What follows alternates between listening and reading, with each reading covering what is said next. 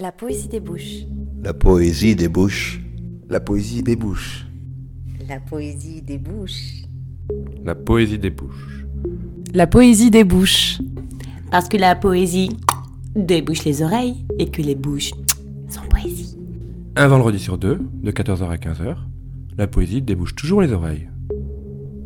Un vendredi sur deux, de 14 à 15h, la poésie débouche vos petites oreilles.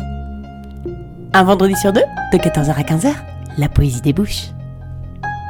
Parce que la poésie débouche les oreilles et que les bouches sont poésie. La poésie des bouches, la poésie des bouches. Mais pourquoi la poésie des bouches? Bah, parce que la poésie débouche les oreilles et que les bouches sont poésie. Ah.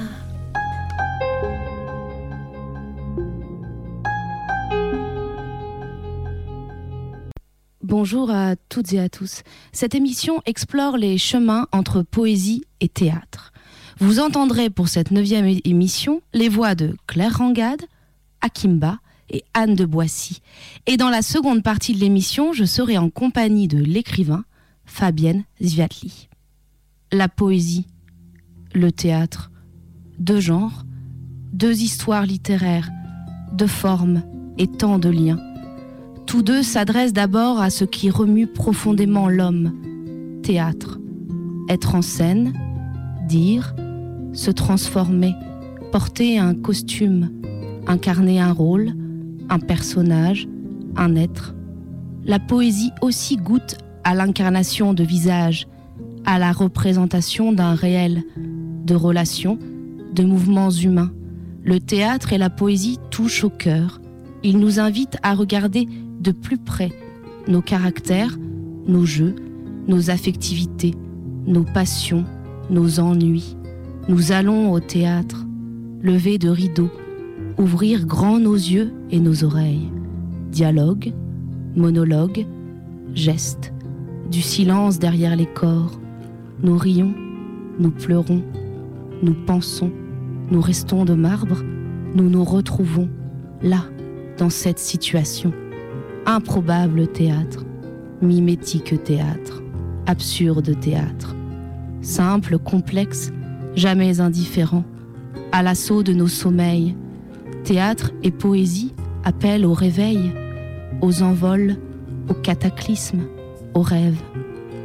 La poésie et le théâtre ne sont-ils pas deux oralités, deux caméras qui font écran à nos vies, à nos mondes? Pour commencer, avec Edith Azam, extrait de Caméra. Caméra écrit, avec sa langue, patiente, imperturbable. Elle note la réalité telle que les signes la racontent.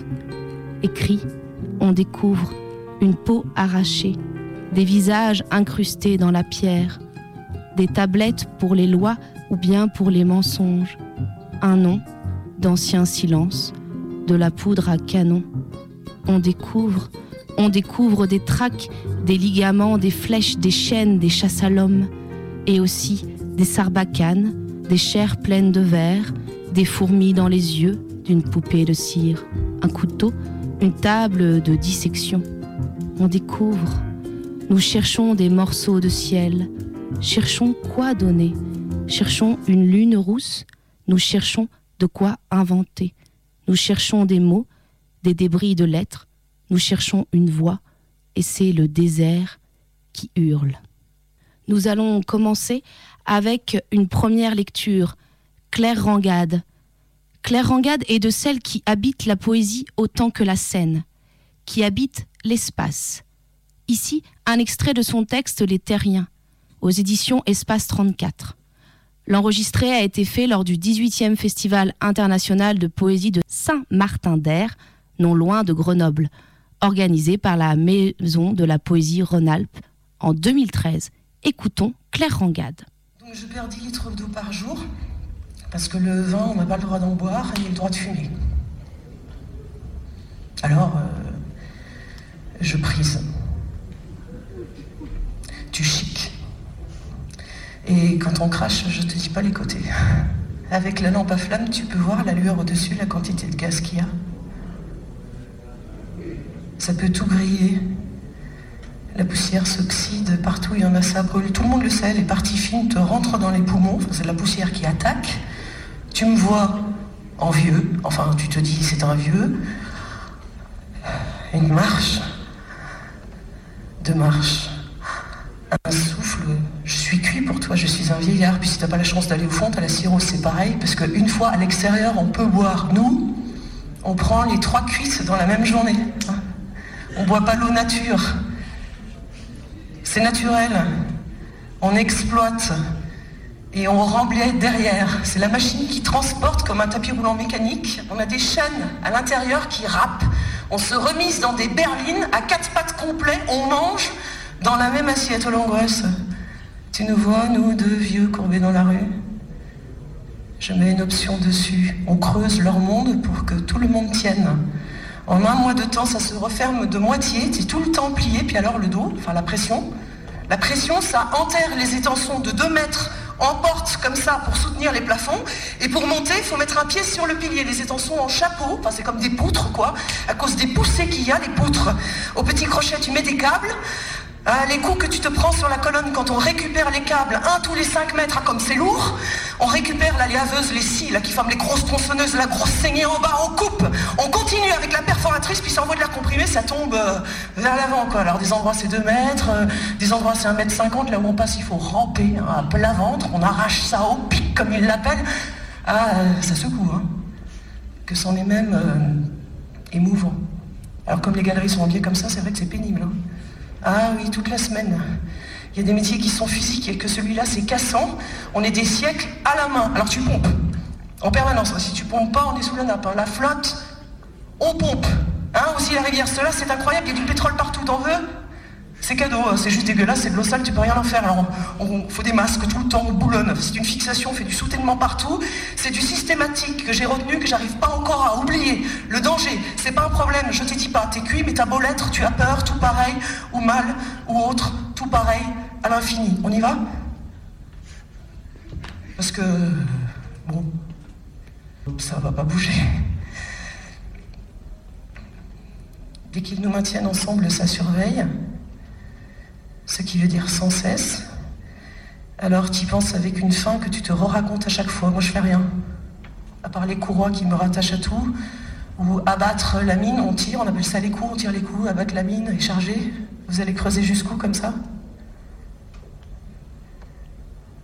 Dans les parties basses, c'est de la terre où il n'y a plus rien. C'est uniforme d'avant l'occupation humaine, puis en dessous, a priori, il n'y rien. Enfin, les végétaux ont décomposé, il n'y a pas d'animaux. C'est vide. Il a rien.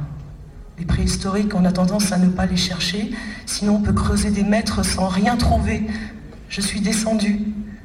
Au plus profond qu'on puisse descendre, ça permet de fouiller la pensée. Mais t'enlèves de la terre Ou quoi? Plus je passe, moi j'en vois. Tel combien? Du nom du puits Avec mon matricule à moi, comme pour les soldats, t'as les jetons Il y en a qui disent que ça rappelle trop justement la guerre. Tu donnes un jeton en échange de la lampe, au final tu retournes le redonner, le jeton, celui qui est pas revenu. Il est encore au fond. Dès que tu ne me trouves pas peine, je remonte dans le temps en haut. Alors vous le verrez en haut, il n'y a pas de logique, hein, c'est tout noté, numérotation continue, tout un numéro, n'importe quoi, même Julie, alors toute l'après-midi, elle crie des numéros, elle est dans la mesure, je la vois dans la municie. Plus on multiplie des numéros dans tous les sens et plus c'est galère, anarchique. Eh, moi je vais vous dire, je sais, il n'y a pas de logique. Tu montes dans les étages, les numéros des bureaux, c'est ceux du bâtiment d'à côté, c'est quoi la logique? J'ai deux mots à lui dire, celui qui est numéroté. La porte ne ferme plus. Qu'est-ce qu'elle a? Elle ferme pas de façon logique. Faut l'ouvrir, la fermer, l'ouvrir pour qu'elle ferme. Ça fait trois mois que les portes sont ouvertes, à l'audit, elle ferme pas. C'est ouvert aux quatre vents. Les trois portes ne ferment pas, vous le voyez? C'est comme un accordéon. Alors les auditeurs, j'espère que vous êtes bien installés. C'était Claire Rangade. Maintenant, on poursuit en musique et on écoute le très bon morceau de Shura, Nothing is Real.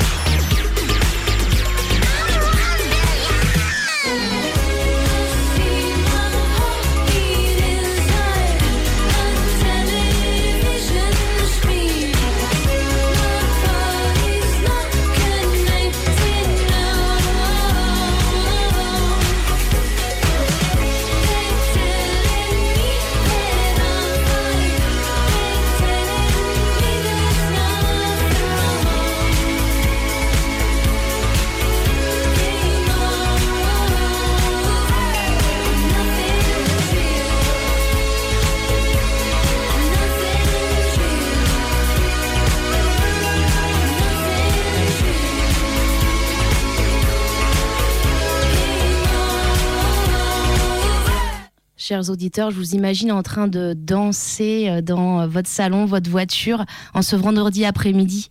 On poursuit avec Akimba, un texte extrait de la pièce Le cadavre dans l'œil, publié chez Landsman Éditeur.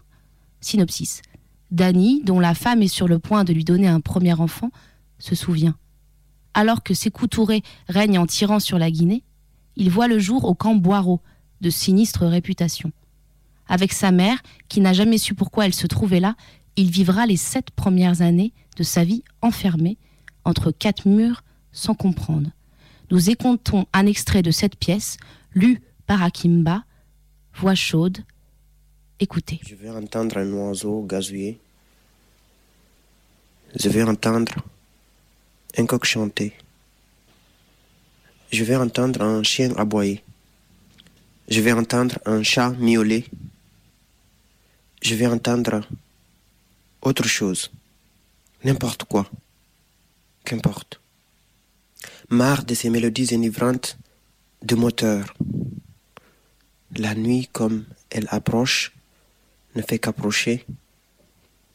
Interminables embouteillages Conakry qui bruissent devant moi, derrière moi, à ma gauche, à ma droite, de ce côté-ci, de l'autre côté là-bas, et même au-delà, là-bas.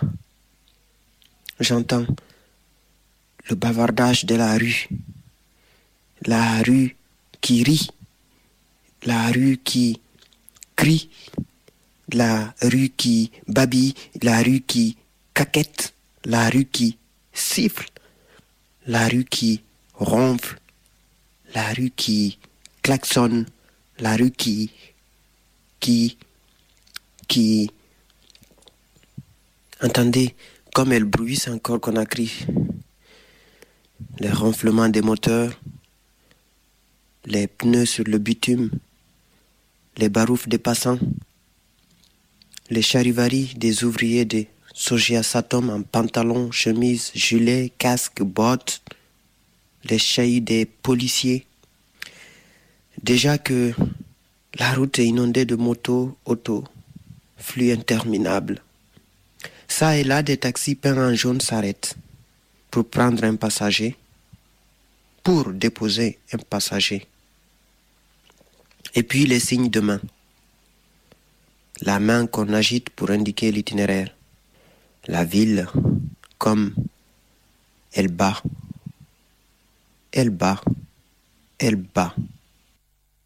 Maintenant écoutons Ibrahim Ferrer, Melodia del Rio.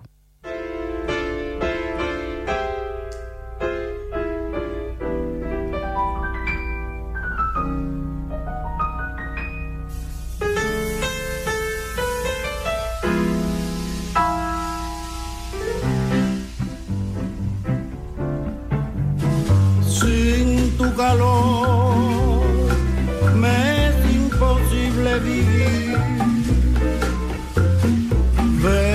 hacia mí, como va el río hacia el mar. Piensa luego será demasiado tarde. Todo eres para mí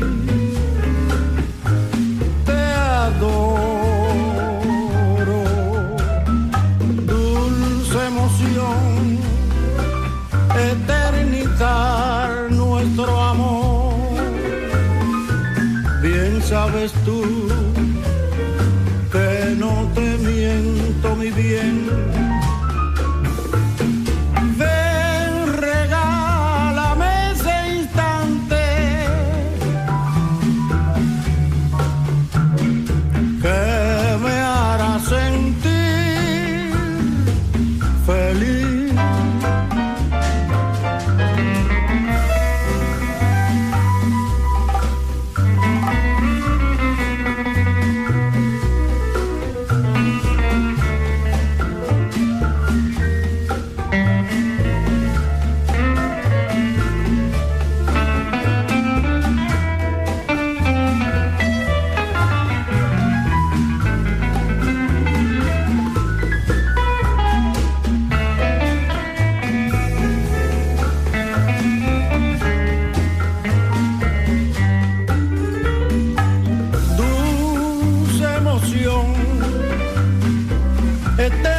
nuestro amor. Bien sabes tú que no te miento mi bien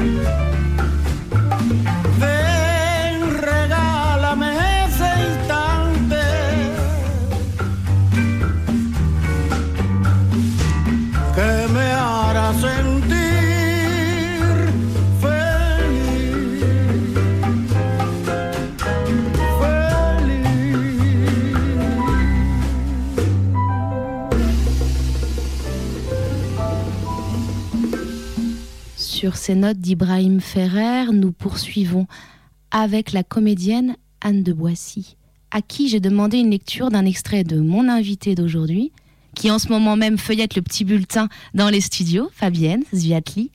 Anne de Boissy, voix claire, brune légère, enchanteresse. Écoutez. J'ai remarqué que dans les librairies, le théâtre et la poésie sont souvent rassemblés dans une seule, euh, assez petite étagère. Alors j'ai choisi un texte de Fabienne Ziatli qui pour moi rassemble théâtre et poésie. C'est un extrait du livre Annette tombée de la main des dieux, qui est aussi un spectacle. C'est un texte que Nicolas Ramon a commandé à Fabienne pour créer le spectacle Annette. Et quand j'ai lu ce texte, cet extrait la première fois, ça a été comme euh, une évidence et en même temps une énigme. Et pour jouer, dire un texte, il faut d'abord l'apprendre. Et pour l'apprendre, le savoir, il faut en avoir une compréhension intime. Et l'apprentissage de ces mots a creusé comme des petits sillons dans mon corps, parce que c'est physique d'apprendre un texte, c'est pas seulement mental. Et après, ces petits sillons laissent une empreinte, et j'aime l'empreinte euh, de ces mots. Voilà pourquoi j'ai choisi cet extrait de Fabienne Ziati. Annette. Je suis à terre. Je me traîne et la terre est entrée dans ma bouche. Une terre épaisse, une terre qui colle, une terre qui boit toute l'eau. J'ai la langue dedans qui ne peut plus rien. La terre m'embourbe et je reste avec les cailloux. Des cailloux qui cognent contre mes dents, des cailloux qui raclent l'émail et cisaillent mes nerfs. J'ai beau rendre la terre, il ne s'écoule pas de sens. Vous comprenez? Non, vous ne comprenez pas. Ce n'est pas que du fou pourtant. Je m'envase. Je cherche des mots dans la boue de ma bouche et c'est comme un manque.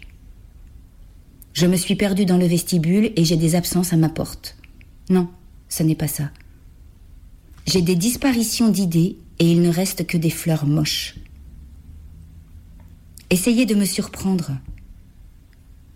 Je me suis perdue dans le labyrinthe malgré le taille haie. Non, ça n'est pas ça. C'est la terre qui coule dans ma bouche et qui emporte ce qui ment.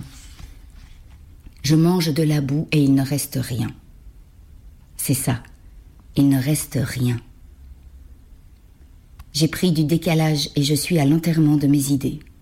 C'est ce qu'il en coûte quand on a perdu le i et le et. Écoutez-moi. Je dis pas que du fou ou bien. Rangez vos yeux à la fin, c'est terriblement gênant. Et toi À quoi tu sers? Enlève-moi cette terre qui me colle.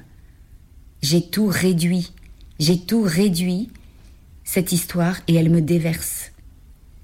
Donne-moi une bouche, donne-moi une bouche sans terre dedans. J'ai le trou du cerveau, j'ai trop de coucher, pas assez de debout. Les mots peuvent tout saucer, non? Les mots, ils saucent et après je redeviens? Il y a qui à côté de quoi? Il y a qui? J'ai été mal semé et j'avale la terre. Dans la bourbe de ma bouche, j'ai le dire qui s'en va. Vous ne pouvez rien pour moi. Vous me taisez. Je le sens bien, vous me taisez. Tu me dessines des lèvres? Tu me prêtes ton mot même si tu l'as déjà mis dans ta bouche? Tu me prêtes une histoire? Prête-moi une histoire, s'il te plaît. J'ai une absence d'avenir. Tu veux mes cailloux? Avant de retrouver Fabienne Zvatli, on écoute Anne Sylvestre après le théâtre.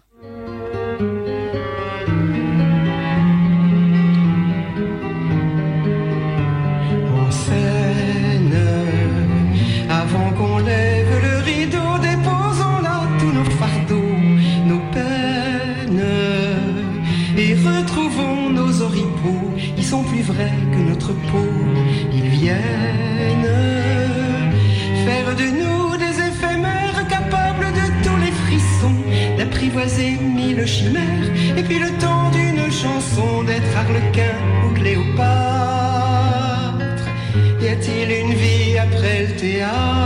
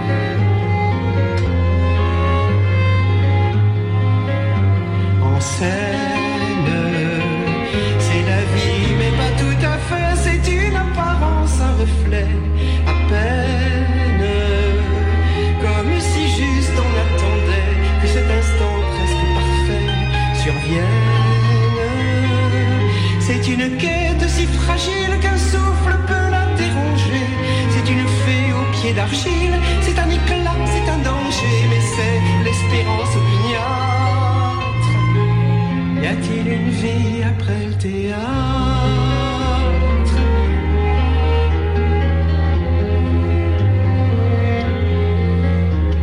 En scène, on est le rêve du passant, de ses amours le remplaçant.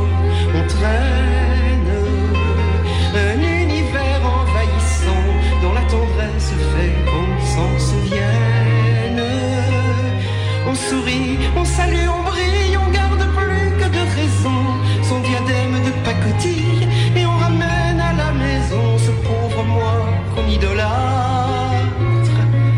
Y a-t-il une vie après le théâtre?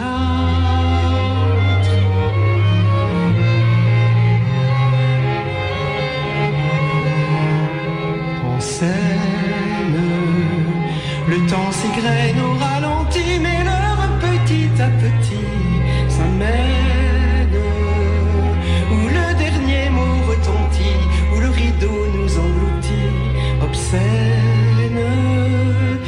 sans qu'au dehors on le sache, dans les coulisses on fait son deuil, avec un restant de panache, d'une existence en trompe l'œil d'un cœur qui s'arrête de battre.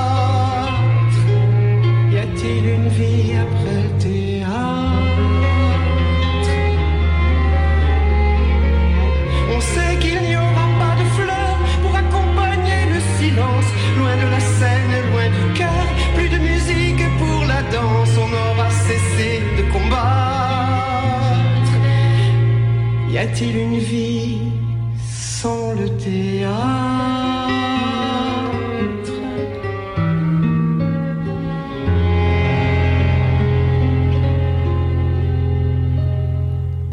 Chers auditeurs, nous entamons la deuxième partie de l'émission en compagnie de l'écrivaine Fabienne Zvaki. Bonjour Fabienne. Bonjour Carole. Co- comment vas-tu?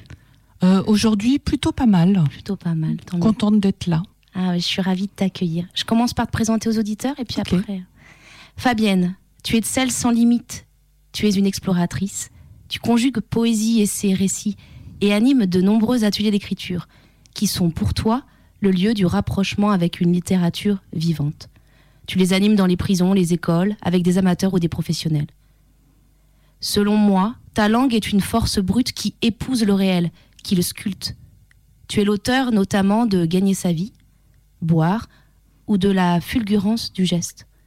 Depuis 2006, tu as participé à de nombreuses résidences.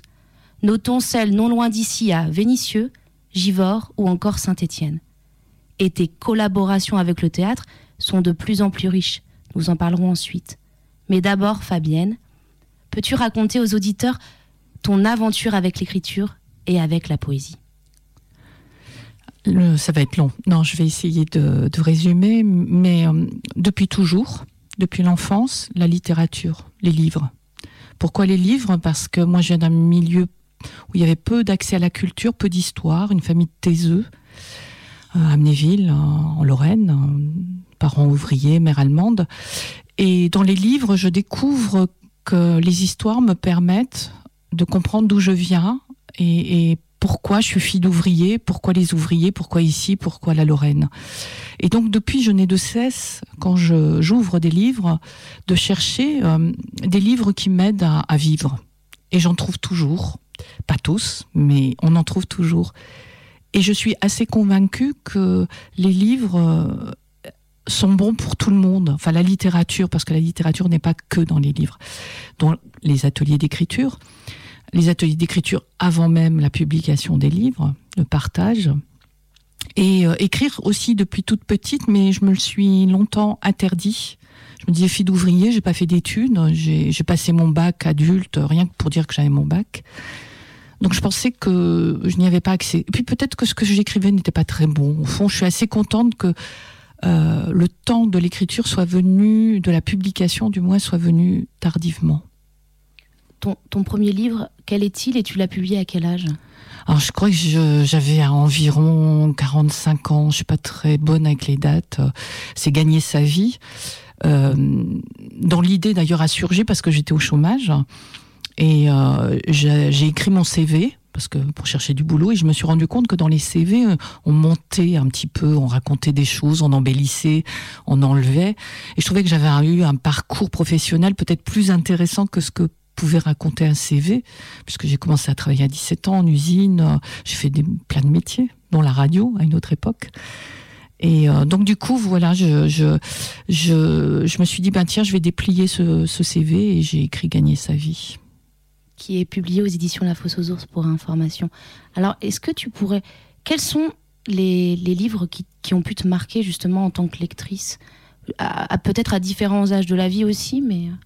Alors ça c'est compliqué parce que euh, mais il y en a un. Bon ceux qui me connaissent ils vont dire ouais, elle va encore nous parler de Germinal de, Zola, mais c'est vrai que Germinal de Zola, moi je l'ouvre, j'ai 13 ans, je l'ouvre parce qu'il traîne dans une petite bibliothèque euh, aménagée chez nous et je lis ce livre et, et, et je, c'est un livre que je le relis encore maintenant quand je vais pas bien, parce que la famille Maheu, c'est ma famille, je les connais, ils font partie de moi.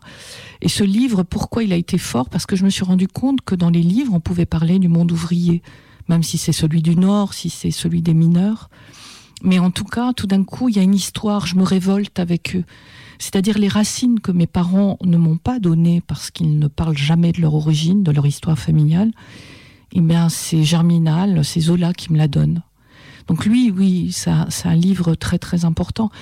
Après, il y, y en a plein et c'est difficile. Et puis, c'est des périodes. Euh, mais on, peut citer Annie Ernaux, pour moi, qui est essentielle, qui, que je lis, que je relis. Je n'aime pas tous ses livres de la même manière, mais certains, je Qu'est-ce que tu lis, Fabienne, actuellement, par exemple? Alors là, tout de suite. Alors là, moi, je lis dans le désordre. Euh, Qu'est-ce que je lis? Je lis un livre de Lydie Salver qui s'appelle Cette femme, donc qui dresse le portrait de, de Julia Barnes, de Émilie Bronté. Je lis ça. Je lis beaucoup de poésie, mais de travers, c'est-à-dire que je vais dans ma bibliothèque, j'ouvre. Euh, là, je viens de découvrir, grâce à la Maison de la Poésie de Tinque, un poète slovène, j'espère que j'ai bien prononcé son nom, qui s'appelle Peter Semolic. Et euh, je trouve ça fabuleux. C'est une espèce de d'écriture très limpide, très émouvante, avec des choses, des images toutes simples. Euh, je relis Jacques Dupin en ce moment, ça me fait du bien. Je l'avais un peu mis de côté. Je j'aime bien les grappiers. Et puis et puis et puis surtout, il euh, y a y a Violette le Duc. Voilà, en ce moment, ça aussi ceux qui me connaissent ils vont dire, hein, c'est pas étonnant qu'elle en parle. Alors parle-nous un peu de Violette le Duc. Alors pour moi, Violette le Duc, donc euh, écrivaine qui a été euh, soutenue par Simone de Beauvoir, euh, dont on connaît euh, surtout La Bâtarde, sont des livres que je trouve très dommage de pas s'y plonger parce que c'est une écriture très particulière. Elle parle d'une époque euh, des années 50, euh, elle parle aussi de la guerre, du marché noir, mais elle a une manière très personnelle de le faire, de l'érotisme aussi, aussi bien euh, l'homosexualité que son premier orgasme avec un homme à 50 ans. Enfin, il y a plein de choses comme ça. C'est et je, trouve qu'on ne la lit pas assez. Bon, alors tous On va tous lire un peu de Violette, Le- Violette Leduc. Alors, une question. vu que notre émission aujourd'hui, ça tourne autour du théâtre, est-ce que, avant qu'on parle de l'écriture théâtrale, est-ce que tu lis, je je t'in- je t'interroge en tant que lectrice, est-ce que tu lis du théâtre? Est-ce que tu penses que le théâtre peut et a le droit d'être lu? C'est un des grands. C'est- pas forcément simple hein, de lire du théâtre. Oui, j'en lis. Euh, euh, mais je lis à voix haute je lis du théâtre. C'est sûr que quand il y a des dialogues à plusieurs personnes, c'est compliqué à lire. Et, euh, mais il y a, tout un théâtre aussi. euh, euh, qui est en forme de, monologue. De, oui, j'en lis. Je le lis peut-être pas en entier, mais moi j'ai aucun problème avec ça. Je peux démarrer à la page 10, finir à la page 25. Je, c'est pas un problème. Oui, tu, tu décloisonnes euh, l'objet livre. Enfin, tu, tu, tu, tu l'attaques euh, tu l'attaques au milieu, à la fin, au début. Oui, des fois, oui. Et, et je trouve que c'est une bonne manière parce que, par exemple, quand on, un livre nous fait peur, je pense à, par exemple, à Ulysse de Joyce. Euh, J'avais essayé de l'attaquer comme ça, page 2, euh, j'y comprenais rien. Et puis un jour, je, je l'ai lu par petits bouts, j'en ai lu à voix haute, je suis revenue en arrière. Et, et, et du coup, j'ai réussi à le lire en entier et à découvrir vraiment un livre assez formidable. Euh, oui, non, il n'y a, pas de façon de lire. Chacun lit comme il a envie, comme il peut. Et tu, alors, en poésie, euh, je, pense en effet qu'on peut, attaquer un recueil. On l'attaque quand où on veut, quand on, euh, au milieu, à la fin. Voilà. Le théâtre aussi, je pense qu'on on peut en, retirer des briques comme ça. Par contre, quand quand on a un récit, quand on a une narration, quand on a un fil dans un roman, est-ce que tu, penses qu'on peut aussi quand même Parfois oui, puis qu'importe, c'est son histoire personnelle. hein, euh, Il y a des, des débuts de romans, j'ai pas de titre qui me viennent à l'esprit, mais il y a des débuts de romans que je trouve fabuleux, et puis après ça s'affaiblit. Ou alors Proust, par exemple, pour, la, pour le lire souvent en voix haute, moi je l'attrape comme ça et je me rends compte mais que c'est fabuleux, que c'est qu'il y a des passages qui sont très drôles, et euh, qu'importe. Au fond, qu'importe. Euh, bien sûr que peut-être certains livres sont difficiles à attraper euh, si on les lit pas en entier, mais peut-être qu'il vaut mieux en prendre quelques bouts plutôt que ne- de ne jamais les ouvrir. Euh, c'est un voyage, voilà. C'est, Oui, mais je trouve que c'est- très juste cette idée de. Parce que Proust, par exemple, combien ne l'ont n'ont jamais osé justement l'attaquer? Et peut-être, euh, au lieu de, de l'attaquer à la page 4, eh bien, l'atta- l'attaquer au milieu ou justement Oui, piocher. et, piocher, découvrir, euh, se dire tiens ça, ça, ah oui mais c'est ça en fait, ah oui mais il écrit comme ça, ah ben tiens c'est intéressant mais en fait ce personnage a l'air bien et puis peut-être donner l'envie euh, de reprendre du début. Prendre des libertés aussi avec la Ah, littérature. complètement, Non, il faut. Il faut s'amuser. Hein. Oui. C'est aussi, enfin, il faut se faire plaisir. Oui. Tout à fait. Alors, avant de- d'aborder un petit peu plus le, le théâtre, euh, juste, euh, tu, tu reviens là de la, de la maison d'arrêt de Corba, euh, qui, pour information, euh, est à une vingtaine de kilomètres de Lyon. Donc, tu arrives en, en radio. Donc, tu vas faire des ateliers là-bas. Est-ce que tu peux nous parler un petit peu de ce qui s'y passe, par exemple, quand tu fais un atelier en milieu pénitentiaire Je prends cet exemple-là. Alors, en milieu pénitentiaire, une fois qu'on a passé le cap euh, de l'accueil, l'entrée, euh, le portique qui sonne, qui sonne pas, les portes qui s'ouvrent vite ou pas, une fois qu'on est face euh, aux détenus, euh, pour moi, j'oublie un peu où je suis. D'ailleurs, souvent, après, au moment de partir, c'est douloureux. Et donc, c'est des personnes en face de moi. C'est des personnes. C'est vrai que c'est plus compliqué que si je me retrouve avec d'autres publics parce que je- je- j'en côtoie parce que ceux-là ne peuvent pas sortir au moment où je sors. Et là on se rend compte de toute la de ce que ça signifie que d'être privé de liberté. Et vraiment et quand on sort on respire on, se dit quelle chance quel bonheur. Pour le reste j'oublie je m'en fiche je fais avec les personnes qui sont là devant moi. Et j'ai avec des livres je leur lis des choses et puis je les invite à écrire et, souvent, ils ne sont pas euh, très différents des lycéens en- que je peux rencontrer, rencontrer en lycée professionnel. De, euh, oui, j'oublie. J'oublie. Heureusement, parce que ça serait terrifiant que si, si j'étais en face d'eux en me disant tout le temps, c'est des détenus, quoi. Je me pose même pas la question de pourquoi ils sont là. Parfois, ils le racontent, parfois, ils le racontent pas. Et quand tu les, euh, si on reste sur euh, sur euh, ces, ces écrivains là, Mmh. ces écrivains, et- euh, tu leur proposes une thématique, tu les invites. Comment tu travailles avec eux en atelier? Vous êtes dans une salle réservée à ça Alors, à Corba, oui, c'est une salle qui est réservée à ça, qui, qui- il y en a même plusieurs. Et puis, je, je fais un peu comme dans mes autres ateliers, c'est-à-dire que je commence par me présenter, donc à travers mes livres, je leur lis des extraits de mes livres. Euh, et ensuite, euh, je vais partir d'un texte, euh, d'un auteur qui, qui me parle ou que j'ai envie d'emmener à ce moment-là. Et je les invite à écrire, mais je les fais beaucoup aussi parler sur leur relation à l'écriture.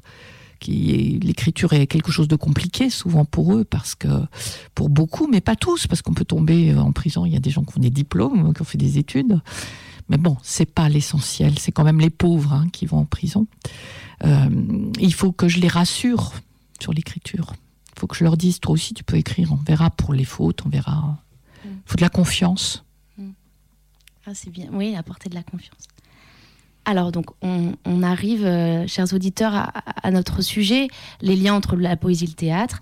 Euh, donc, rapidement, tu es l'auteur, tu me dis si. si, Oui, si je corrige aussi. Tu es l'auteur des pièces. Alors, Foxtrot et Passo Doblé, euh, qui a été mise en scène par Laurent Bretom, Breton, oui. Bretom de la compagnie Le Menteur Volontaire. Tout à fait.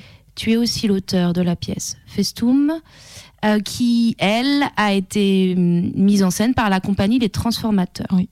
Puis de Annette, on a écouté un extrait euh, lu par Anne de Boissy, qui a été joué en 2014 et en 2015 au TNP, au Festival d'Avignon, mise en Oui. scène par la compagnie Les Transformateurs également. Oui.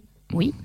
Et puis de Boire, qui a été joué en 2013 et en 2014 au Théâtre Les Bambous à Saint-Benoît de la Réunion, et aussi au NTH 8, et aussi de la pièce Un enfant assorti à ma robe, Mhm.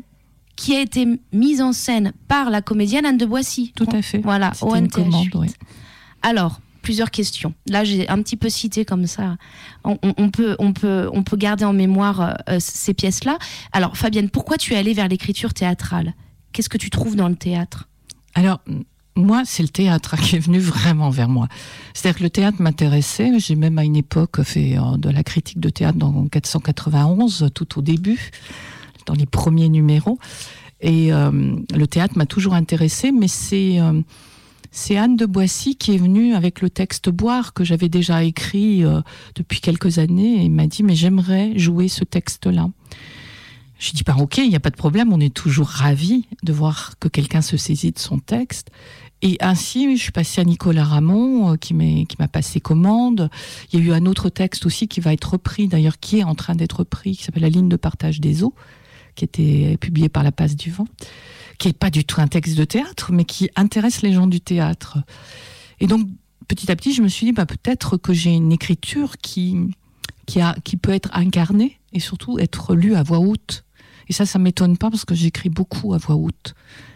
Donc je crois que c'est ça qui a fait l'attrait peut-être euh, des metteurs en scène vers mes textes. Et, maintenant, on me passe commande de textes. hein. Donc ça, ça, je trouve intéressant aussi. C'est-à-dire qu'on me dit, bah, tu pourrais, comme Annette, hein, on m'a proposé, on m'a dit, est-ce que tu pourrais euh, écrire à partir de cette histoire? Et ça, j'aime bien l'écriture de la contrainte et aussi les laboratoires, c'est-à-dire travailler avec les autres, travailler, écrire et puis voir le début, les, improvisations sur le texte et puis retourner à la table d'écriture euh, ou devant l'écran. C'est vraiment quelque chose que j'aime et puis et puis puis ça diversifie aussi un peu le public, c'est-à-dire que le théâtre des fois c'est un peu plus rock'n'roll et un peu plus jeune et j'ai besoin de ça aussi. Et comment, comment tu la caractériserais, euh, l'écriture théâtrale, l'écriture de théâtre, justement? Alors, peut-être au début, moi j'y suis allée de manière un peu inconsciente et naïve, donc j'ai surtout essayé d'écrire des choses qui sonnaient à l'oreille. Et maintenant, j'essaye à travers mes phrases aussi de faire que ça fasse avancer quelque chose dans le texte. Euh, Il. Il y a, j'aime bien jouer, j'ai lu des bouquins sur euh, l'écriture théâtrale et j'essaye d'aller un tout petit peu plus loin. C'est-à-dire vraiment d'avoir en tête que ça va être joué, que ça va être incarné. Et euh, donc c'est une posture un peu différente que quand j'écris de la poésie ou, ou- ou du- de la fiction. Et, et quand tu écris de la poésie, justement, euh, co- comment tu, comment tu l'appréhendes, l'écriture poétique? Bah, Elle s'impose en fait. C'est-à-dire que tout d'un coup j'ai envie d'écrire quelque chose et ça prend une forme où je dirais à la différence peut-être de la prose, parce que c'est... euh, euh, l'histoire importe peu, c'est-à-dire que je vais creuser quelque chose de l'image, je vais aller au plus près. Et, souvent, je ne sais pas au départ si c'est de la poésie si, ou si ça va être de la fiction, du récit, j'en sais rien. C'est souvent euh, plus les éditeurs qui le décident ou les libraires. Moi, je, c'est pas que je m'en fiche, mais c'est pas important. Voilà. Et à un moment donné, le texte prend forme, à un moment, il est fini, et à un moment, je me dis, bah ça, je peux pas le proposer à la fosse aux ours, il en voudra pas. Parce que c'est trop fragmentaire, c'est trop. Mais souvent, on me, reproche, quand je, au théâtre, on me dit, ah, mais c'est trop poétique. Ou alors, on me dit, ah, mais c'est pas de la poésie. Je trouve toujours ça un peu bizarre. Je me dis, non, mais le texte, il tient la route ou il tient pas la route? C'est ça qui importe, au fond. Et puis qu'est-ce que ça veut dire euh, trop poétique? Ah oui, mais ça. Ça c'est la grande question. Pour toi la poésie, alors c'est, je, je ce, mi- ce midi j'écoutais, euh, j'écoutais l'émission euh, que j'écoute régulièrement La Grande Table, euh, animée par Ol- Ol- Olivia Gesberg, et c'était une spéciale Printemps des poètes avec les invités du Printemps des poètes parisiens. Et euh, il y avait, euh, il y avait cette, euh, cette question de, de, de la poésie et, et- et de, de, de qu'est-ce que la poésie? Et Est-ce que la poésie n'est pas partout? Est-ce que comment tu, toi, t'en dirais quoi de la poésie? Alors, c'est marrant, c'est Claude Favre sur un, des réseaux sociaux qui va me dire mais la, la, la poésie, il faudrait lui couper la tête, on en a marre. Et alors je lui dis bah cuic, et elle m'a dit non puic. Voilà. Bon, ça me fait juste rire parce que à la fois on pourrait passer des heures à se poser la question de ce qu'est la poésie et sans faire avancer le schmilblick. Euh, des fois le mot poésie, je le trouve un peu désuet où il y a une attente. C'est-à-dire qu'on me dit ah oui mais les poètes c'est ceux qui écrivent des belles choses ou peut-être que les poètes pour ceux que je connais maintenant ceux que contemporains c'est un rapport à la langue. C'est-à-dire que la langue est vraiment une matière et que peut-être euh, la narration euh, à faire avancer l'histoire n'est peut-être pas si important que ça, quoi qu'il y a des poètes qui racontent des histoires. Mais ce qui est important, c'est le mot, ce qu'il vient donner. Euh, peut-être aussi de travail sur la, la page, les silences. Et puis maintenant, la poésie vient, vient du côté de la performance, retourne à la poésie sonore, euh, vient, vient coller de l'image. Enfin, euh, et, et- et qu'importe au fond, qu'importe. Oui, qu'importe. Après, c'est vrai qu'aujourd'hui, on voit que le- la poésie reprend en tout cas, euh, ses euh, dire, son, son principal cheval de bataille, qui est, qui l'importance de l'oralité et l'importance de la transmission. Alors, on peut appeler ça sonore, performance, euh, lecture, etc., voix haute, mais c'est l'oralité, c'est cette transmission, c'est. Moi, parfois, je, quand je pense poésie, je pense aussi peut-être le, le conte, le fait que le conte, mais au sens, euh, voilà, c'est on entend une histoire, euh, c'est qui, c'est euh, euh, le grand-père, le père. Et, et aujourd'hui, il parlait de ça parce que c'est vrai que le, le- je, précise rapidement que le thème du printemps des poètes cette année, c'est Afrique, et qu'il y a cette question aussi de l'oralité, euh, l'oralité euh, justement euh, euh, des Afriques, l'importance de euh, la, la, la, la transmission des histoires dans le village. ou- et et c'est vrai que Oui, oui, mais c'est tout à fait ça parce que on, on vient, on est dans une époque encore où on pense que le livre c'est la littérature. Et moi j'ai comme credo de dire le livre est un excellent contenant de la littérature, mais ce n'est pas la littérature. La littérature, effectivement, euh, c'est aussi l'oralité, c'est le théâtre, c'est la chanson, c'est et euh, ce qui est un peu dommage, je trouve, c'est que là, on a encore très peur de la poésie quand on ne la connaît pas et, alors qu'elle est tellement accessible. Mais c'est, euh, il y a de tout, c'est, formidable. Quand je fais découvrir à des bibliothécaires ou des enseignants euh, le panel de la poésie, tout ce qu'on peut y trouver. D'ailleurs, moi, il y a des poètes que je n'aime pas, dont je n'aime pas l'écriture. Je n'aime pas tout, mais, il y a tellement de choses qui parlent de, qui peuvent être très narratives ou qui parlent des problèmes. Enfin, moi, je pensais à Gréga- Grégoire Damon quand il parle des fast-food. Dans ce, ce- voilà, ça existe dans la poésie. Puis on peut parler aussi d'autres choses. Mais euh, et, et je trouve dommage encore cette trouille, hein, cette, euh, ce manque de curiosité.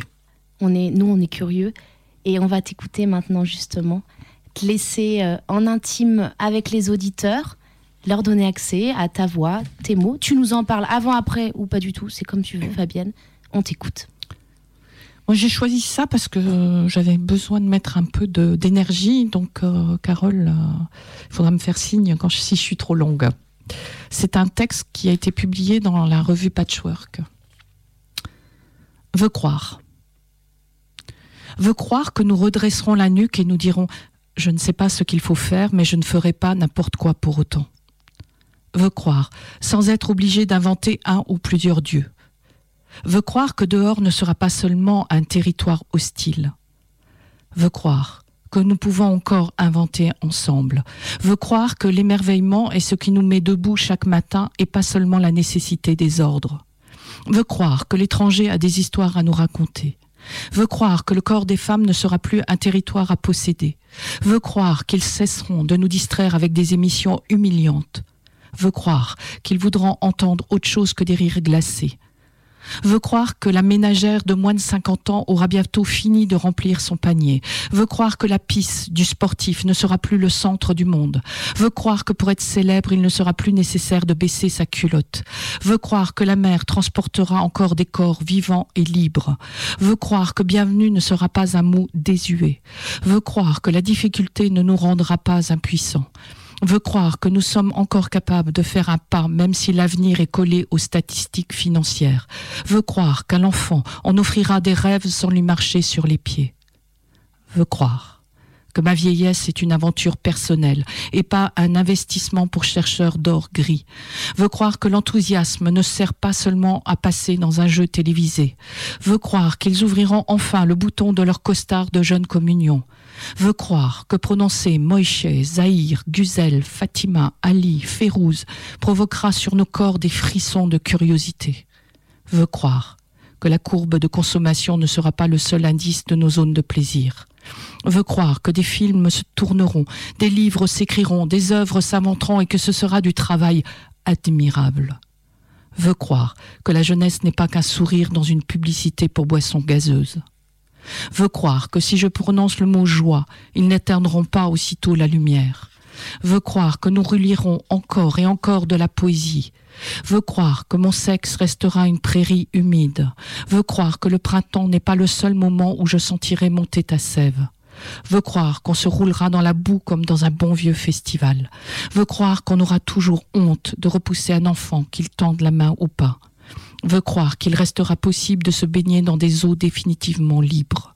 veut croire que sur Google, le mot esprit nous proposera autre chose qu'une marque de fringues, veut croire que la poésie ne sera plus jamais la petite broderie de la littérature, veut croire que tout le monde sera au rendez-vous quand l'heure sera venue de se mettre debout, veut croire. Merci Fabienne. Merci Carole. C'est bien un texte qui nous donne envie de croire, qui nous donne envie de bah, d'être vivant, d'exister et de et non pas de rêver mais de croire. Et c'est j'invite les auditeurs à, à réfléchir à cette douce nuance entre le rêve et, et le et le croire. J'ai envie de dire même pas la croyance, le croire. Alors le motif de la poésie des bouches, Fabienne, tu le connais. C'est si tu étais un poème, quel serait-il? Oui, ben et je me suis dit non, ça va pas être possible de répondre à cette question. euh, euh, même si, si je pourrais parler euh, de, de, de, de Prévert, euh, et un des peut-être premiers poèmes que j'ai lu toute seule, euh, qui commençait par Des et merveilles, au loin la mer s'est retirée. Et cette phrase, elle est là en moi depuis, euh, depuis que je suis toute, euh, je sais pas, vers 12-13 ans quand je l'ai lu. Et elle, je ne sais pas, enfin si je sais, mais je vais pas faire de la psychanalyse. Mais cette phrase, elle m'a sauvée. Elle est, elle est venue étayer quelque chose à l'intérieur de moi. Mais des poésies comme ça, il y en a plein. Donc une, c'est si peu. Pourquoi se contenter euh, d'une poésie et... Ou des poètes, ou bien sûr, on se contente jamais d'une poésie. Après, euh, Moi, je crois que c'est- la poésie qui me chope un jour. C'est-à-dire, j'en lis régulièrement, j'aime bien, je vais farfouiller dans les bibliothèques des maisons de la poésie, par exemple, parce que c'est quand même pas toujours facile de trouver certains livres. Et puis tout d'un coup, euh, je pense à Marie Lorzos euh, ou à Jacques Dupin et, Chancré oh, c'est, voilà, on lit et puis hum, il y a une nécessité. C'est là, c'est à l'intérieur et, et et puis des fois, un mois, trois mois après, ce même poète ne vous touche plus, euh, donc on le met un peu de côté, puis on le reprend, puis ça revient ou ça revient pas et euh, c'est ça qui me semble important. C'est, une poésie vivante qui circule, qui bouge.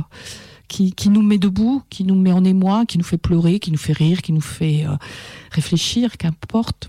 Je sais pas pourquoi j'utilise beaucoup ce mot qu'importe, mais c'est toutes celles-là, puis toutes les poésies qui restent à, à écrire. Ça, c'est aussi, c'est fabuleux.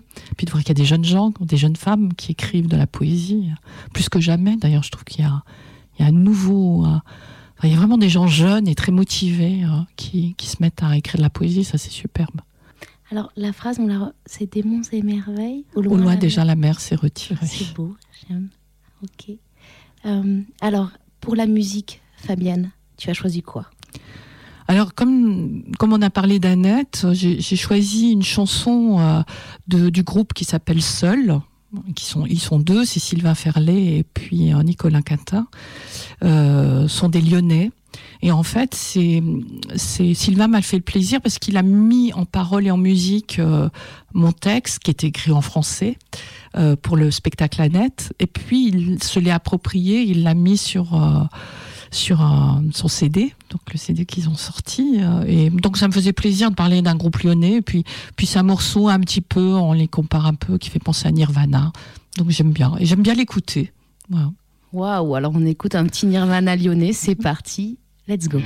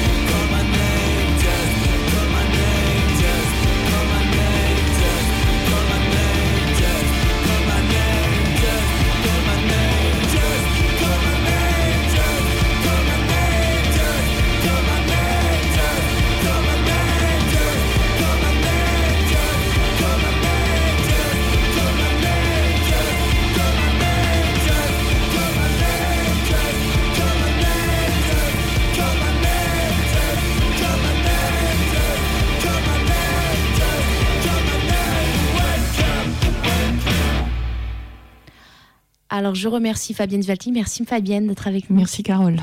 Je suis ravie. Je remercie aussi Mathieu à la régie. Alors la prochaine, c'est le 17 mars pour une spéciale Le printemps de la poésie des bouches. Beaucoup de surprises, je vous en dis pas plus. La poésie des bouches se réécoute les podcasts et les références de l'émission sur le site Radio Canu, rubrique blog des émissions, La poésie des bouches. Pour info, l'émission possède aussi maintenant un audio blog Arte, La poésie des bouches. Voilà, je vous embrasse et je vous dis à très bientôt. Y a-t-il plus bel échantillon? Pour l'être humain, y a-t-il plus céleste que cela? Une voix. Et ce son-là suffit pour naître. La poésie des bouches.